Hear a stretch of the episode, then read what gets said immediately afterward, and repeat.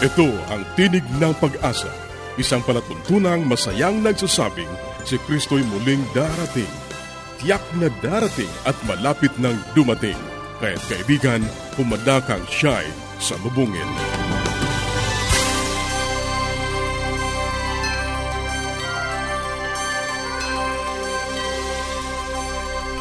Ito ang Tinig ng Pag-asa, isang palatuntunang inihahatid ng Adventist World Radio. Ako ang iyong kaibigan, Ner Caranza, muling bumabati sa ating mga tagapakinig sa iba't ibang lugar na naaabot ng ating palatuntunan. Maraming salamat sa inyong pagsubaybay at sana'y maanyayahan niyo rin ang inyong mga kaibigan na sumubaybay sa programang ito. Sa inyo na nagnanais magkaroon ng mga aklat na aming ipinamimigay o kaya ay mga aralin sa Biblia, ito ay libre. Ang gagawin nyo lamang ay makipag-ugnayan sa amin, ipadala ang inyong mga pangalan o kaya ay i-text ang kompletong pangalan at address sa ating mga numero sa Globe 0917-1742-777 0917-1742-777 at sa Smart 0968-8536-607 0968-8536-607.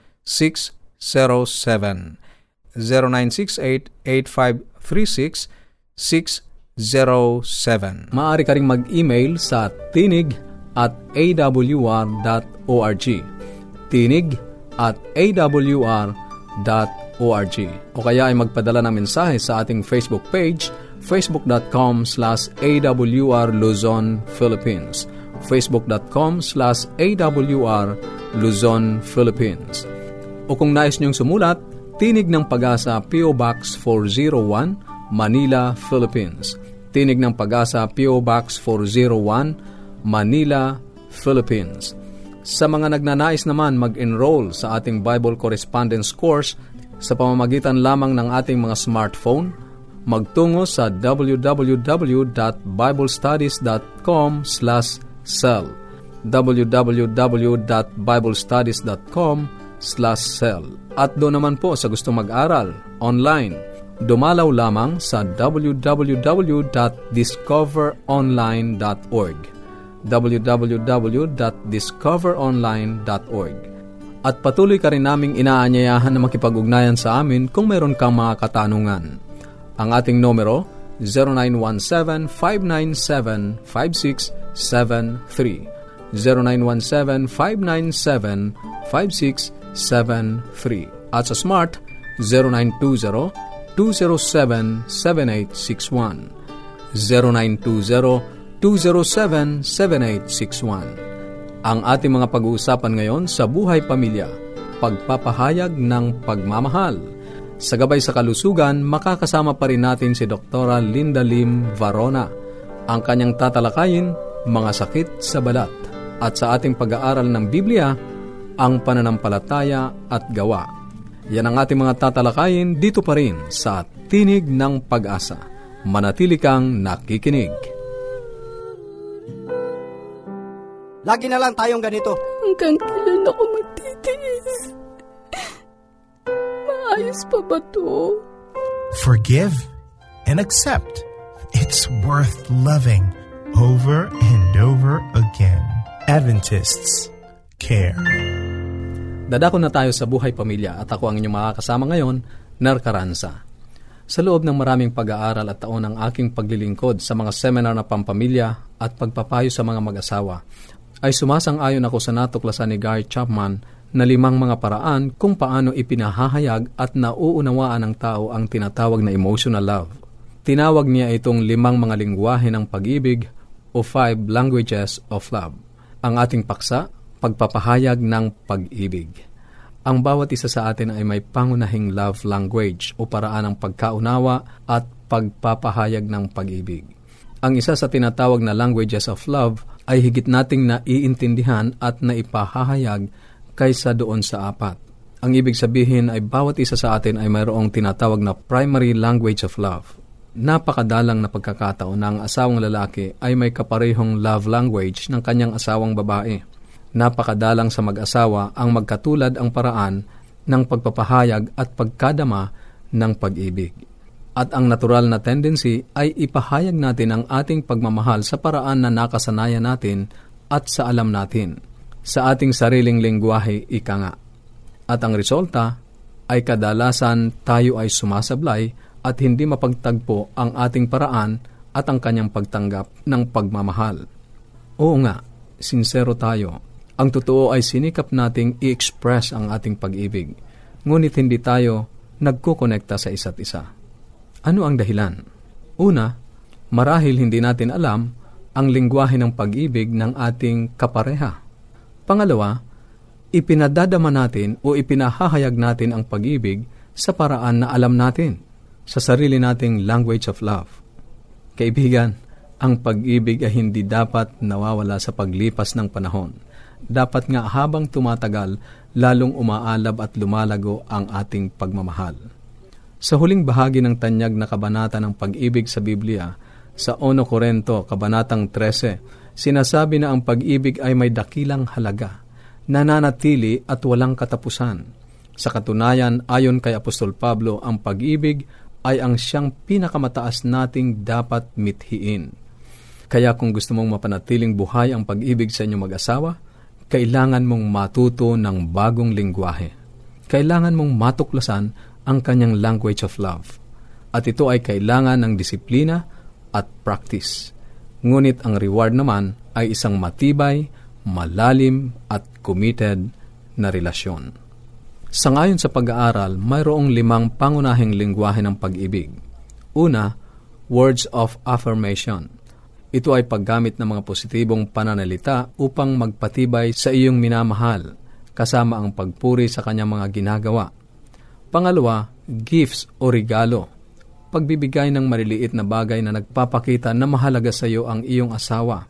Pangatlo, acts of service o pagsisilbi. Ito naman ang paggawa ng mga bagay na alam mong magugustuhan niya, katulad ng simpleng pagtulong sa mga gawaing bahay o kahit ang pagbukas ng pinto, o kaya ay pag-igib ng tubig para sa kanyang pampaligo. Yan ay acts of service. Pang-apat, quality time. Ito naman ang pag-uukol ng buong atensyon sa iyong minamahal. At pang-lima, physical touch, tulad ng holding hands, halik, yakap, akbay, uhaplos, o kahit simpleng pagtapik. Sa 5 ito, bawat isa sa atin ay may nangungunang love language. Isa sa mga ito ang gustong-gusto nating naririnig o ginagawa sa atin kaysa doon sa iba. Kaibigan, tatanungin kita, alam mo ba ang love language mo? O alam mo ba ang love language ng iyong asawa? Hindi natin maikakaila, maraming mag-asawa ang tapat na minamahal ang kanilang kapareha, ngunit hindi epektibong na ipahahayag ang kanilang pag-ibig. Dahil kalimitan, ipinahahayag natin ang ating pag-ibig sa paraan na alam natin, o depende sa kung ano ang ating primary love language. Doon kasi tayo sanay at iyon ang ating lengguwahe ng pag-ibig. Ngunit tandaan natin na maraming magkapareha o mag-asawa ang hindi pareho ang lengguwahe ng pag-ibig. Kaya malaki ang posibilidad na kahit anong pagsisikap natin na ipahayag, ipakita sa kanya na mahal natin siya, ay hindi rin maramdaman ng ating asawa ang mga pagsisikap na iyon dahil hindi natin ma-communicate sa paraan na alam niya, doon sa kanyang love language. Kaya kung hindi mo alam ang pangunahing lengguwahe ng pag-ibig ng iyong asawa, hindi mo maipahahayag ang pag-ibig na nauunawaan at nararamdaman niya. Kaya mahalaga na alamin natin ang lengguwahe ng pag-ibig ng ating asawa. Sa susunod, yan ang ating tutuklasin. Paano malalaman ang primary love language ng ating asawa? Niliwanag ng Biblia sa unang Juan 4:11-12 na kailangan nating mahalin ang isa't isa kung paano tayo minahal ng Diyos at ang kanyang pag-ibig ay nagiging sakdal sa atin. God's love can find full expression in us kung ito ay totoo sa mga mananampalataya sa pangkalahatan. Gaano pa kaya sa mag-asawa? Kaya ang alamin kung paano madadama ng iyong minamahal na siya ay iyong iniibig ay napakahalagang hakbang upang epektibong maipahayag ang pag-ibig. Sa mga susunod nating programa, ipagpapatuloy pa natin ang pagtalakay sa mga pagpapahayag ng pag-ibig sa ating kapareha o sa ating asawa.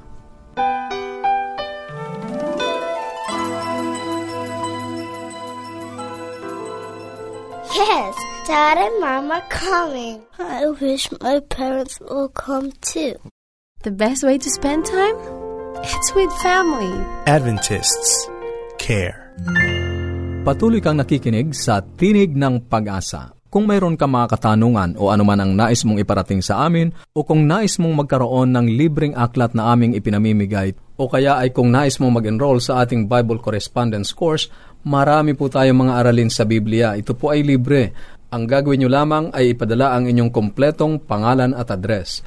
Ang mga araling ito ay aming ipadadala sa inyo at inyong sasagutan. At pagkatapos ninyong masagutan ay kailangang ipadala nyo sa amin ang inyong mga sagot upang ito ay aming matsikan. At pagkatapos nito ay padadalhan ka naman namin ng certificate, katunayan na ikaw ay nagtapos sa ating Bible Correspondence Course. Kaya sumulat ka, kaibigan. Ang ating address, Tinig ng Pag-asa, P.O. Box 401, Manila, Philippines. Tinig ng Pag-asa, P.O. Box 401, Manila, Philippines. Maaari ka ring mag-email sa tinig@awr.org. Tinig@awr.org. Maaari ka ring mag-text sa Globe 0917-1742-777. 0917-1742-777. At sa Smart 0968-8536-607 0968-8536-607. Dadako na tayo sa ating Gabay sa Kalusugan at ngayon ay muli nating makakasama si Dr. Linda Lim Varona sa pagtalakay ng mga sakit sa balat. Dr. Linda?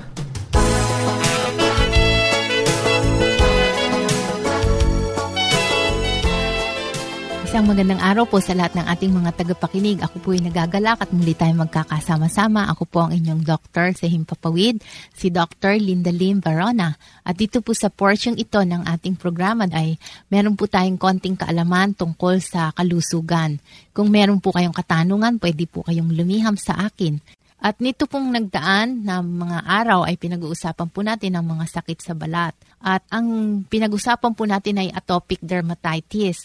At nakatapos na po tayo dyan, ngunit meron pa po akong dagdag na kaalaman na ang isa pa po palang ginagawa pag ang bata ay older na, no? Mga 2 years old or cooperative na or more, pag ang sakit sa balat ay very chronic or madalas, no? Ito po ay ini-skin testing din. Pwede po kayong konsulta sa allergologist, no?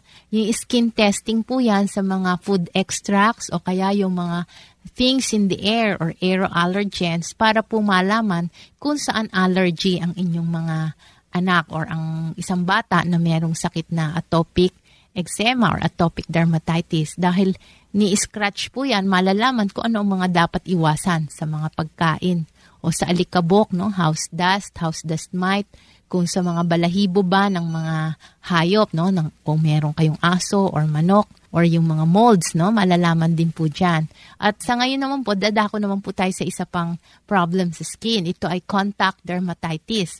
Ano ang kaibahan nito sa atopic dermatitis, no? Gaya po ng sinabi ko, yung atopic dermatitis ay allergy po, no? Ang contact dermatitis ay isang form din po ng allergy, no? Ngunit ito ay may contact, no? Yung tinatawag na contact. In fact, ito pong contact dermatitis ay dalawang klase, no? Ibig sabihin po, nagkakaroon ng eczema or nagkakaroon ng skin irritation dahil sa nakokontakt or nadidikit ang balat sa specific thing or substance na siya ay nagkakaroon ng sensitivity. At sabi ko dalawang klase dahil ito po ay pwedeng maging irritant contact dermatitis or ang isa naman ay allergic contact dermatitis. Ano po bang irritant contact dermatitis? Ibig sabihin, kaya siya nagkaroon ng dermatitis or nagkaroon ng irritation sa skin dahil na-irritate or matapang, no, masyado yung nadikit sa balat niya, no? Kagaya po ngayon ay mga sabon pong panlaba ay marami pong mga chemicals na idinadagdag dahil kailangan medyo malakas, no? Hindi na kailangan magkula at hindi na kailangan magkuskus. So may mga dinadagdag sila dyan na chemical. At yung iba ay madali, sensitive ang kanilang skin, ito ay nai-irritate. Ngayon, yung iba naman, meron namang allergic contact dermatitis, yung kahit benign lang or yung mild lang na bagay, no? Like sa rubber, nadikit, no? Gumamit ng gloves na rubber, no? Yung guantes na rubber or goma ay nagkakaroon na din ng allergy, o kaya nagsuot ng tsinelas na digoma, nagkaroon ng allergy, o kaya ay yung sa mga jewelries, no, yung sa wristwatch, ito ay nai-irritate din, ano? Kaya pwede po, no, ni sa nickel, no, karaniwan yan sa bakal. At yun po ang isang klase, pero pareho po itong contact dermatitis or contact allergy. Ngayon, unahin po natin yung irritant contact dermatitis. Yan po ay karaniwan, ayun nga, sabi ko sa inyo, matatapang, no?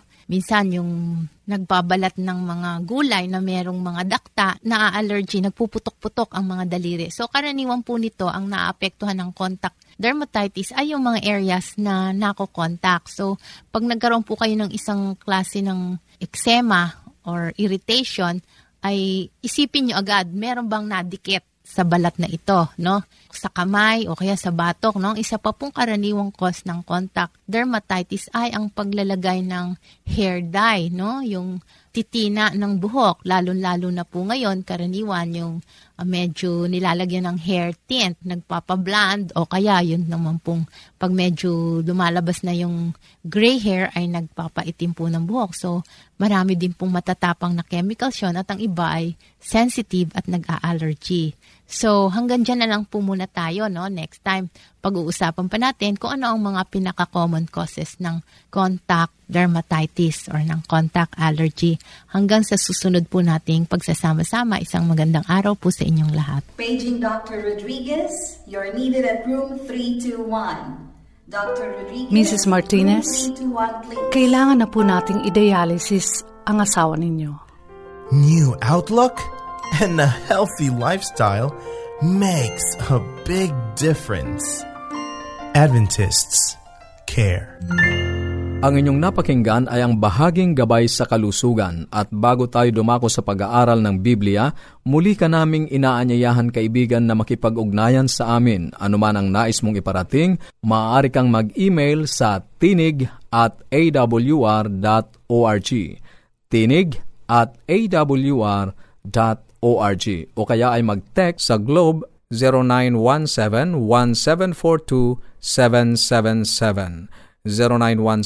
0917-1742-777 at sa Smart 0968-8536-607 0968-8536-607. O kaya ay magpadala ka ng mensahe sa ating Facebook page, facebook.com/awr Luzon, Philippines facebook.com/awr Luzon, Philippines. Dadako na tayo sa pag-aaral ng Biblia. Kumusta ka, kaibigan? Muli, narito ang iyong lingkod sa Himpapawid, Pastor Romeo Mangiliman. Ako maasa, kaibigan, na ikaw ay pinagpapala ng Diyos.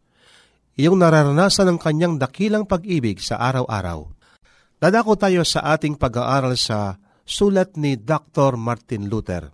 Sa kanyang salaysay na ika-66, ganito po ang wika sa atin sa wikang Ingles. When it comes to genuine faith and works, you cannot have one without the other. Ang tunay na pananampalataya at mga gawa ay hindi maaring paghiwalayin, hindi maaring mayroong una na wala ang kalawa. Sinabi ng isang matandang awitin, pag-ibig at pag-asawa, pag-ibig at pag-asawa, magkasamang tulad ng kabayo at kalesa. Hindi maaring mayroong una na walang ikalawa. Maraming mga tao ngayon ang nakaranas ng maraming suliranin upang patunayan na ang pag-ibig at pag-asawa ay hindi kailangan laging magkasama. Ngunit sa wakas ay wala silang ibang mapatunayan kundi ang panukala ng Diyos. Sa pag-asawa at pamilya ay isang pinakabuti sa lahat. Subalit ang pananampalataya at ang mga gawa ay laging magkasama, marahil ang halimbawang ito ay hindi pag-aalinglangan ng sinuman. Ang sikat ng araw at anino ay laging magkasama, hindi ba? Hindi maaari may sikat ng araw na walang anino. Asang libutang ito, kailanman at may liwanag, mayroon ding anino. Ito'y batas na hindi mababago. Ang Steps to Christ, pahina 83, ay nangungusap ng kagalakang walang anino ng buhay na darating. Sa lupang ito, maging ang ating kagalakan ay naaninuhan. Marahil ang may aninong kagalakan ang dahilan ng luha ng kagalakan sapagkat ang anumang kagalakan natin ay laging dumarating na may anino. Tayo ay nagagalak kung mayroong tumatanggap kay Kristo sa kanyang buhay at kaalinsabay nito ay nadarama natin ang anino noong mga tumatanggi sa kanya. Nagagalak tayo sa kagandahan ng katalagahan ngunit ang anino ng kamatayan at pagkabulok ng palaging naririto saan man tayo bumaling. Ang mabuti at masamang balita ay magkasamang dumarating. Kung minsan ay mararanasan natin bilang isang pambihirang kaloob ang isang sakdal na araw ngunit laging naroon ang anino ng araw na lumipas at ang araw na darating. Ang ating relasyon pantao ay naaninuhan ang pagtanggap na may pag-ibig sa isang dako ay kaakibat ng di pagkakaunawaan sa kabilang dako. Ang ating mga puso ay maaring mag-alab sa ating kalooban kapag ang Diyos ang lumapit upang makipagniig sa atin. Gayunman, ay laging naroon ang anino maging sa panahon na tila tinatakpan ng Diyos ang kanyang mukha at hindi natin madama ang kanyang presensya. Kaya kung kayo ay nag-uusap tungkol sa pisikal at espiritual na sanlibutan, ang sikat ng araw at anino ay laging magkasama. Gayon din sa pananampalataya at mga gawa. Kung ang mga gawa ay tunay, ang kanilang pinagmulan ay pananampalataya kay Kristo. Kung ang pananampalataya ay tunay, manggawa ang hindi maiwasang bunga nito. Kapag pinili mong manatili kay Kristo, pinili mo na ang pagkakaroon ng bunga sapagkat ang sinumang nananatili sa Kanya ay nagbubunga ng marami. Hindi mapaghihiwalay ang pananampalataya at ang mga gawa. Ang Selected Messages, Book 1, page 397 ay nagsasabi, ang tunay na pananampalataya ay mahayag sa mabubuting gawa, sapagkat ang mabubuting gawa ay mga bunga ng pananampalataya.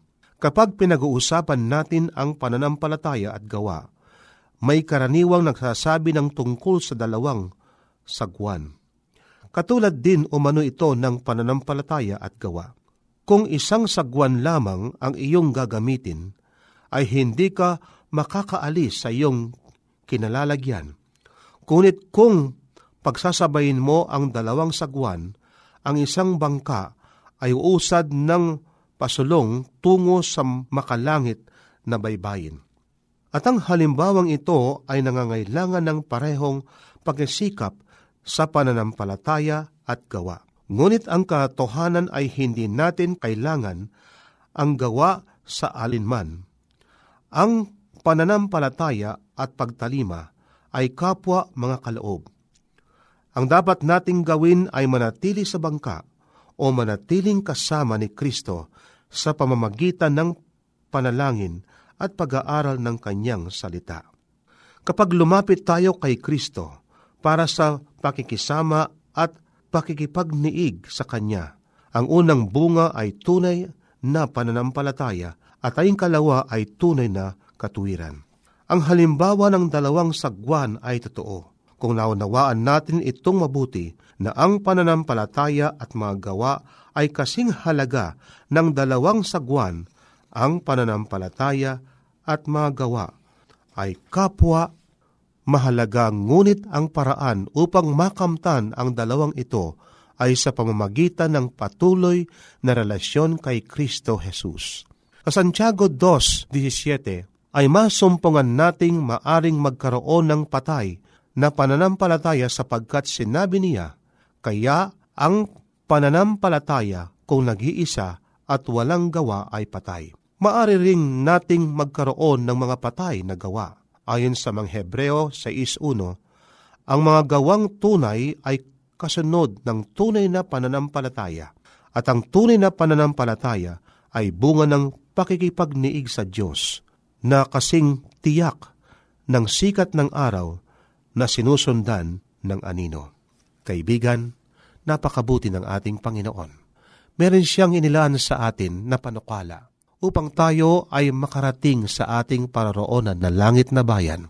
Bagamat sinabi sa atin ang pananampalataya, kailangan din natin ng gawa at nakita na natin sa nakaraan, ang ating mga gawa ay hindi makapagliligtas, subalit ang mga ito ay nagbibigay ng kaluwalhatian sa pangalan ng ating Panginoon. Kaibigan, ang ating Diyos ay meron siyang panukala sa iyo. Bakit hindi ka lumapit sa Kanya? Tayo manalangin. Mapagpala at dakila po naming Diyos, napakabuti po ninyo sa inyong mga anak.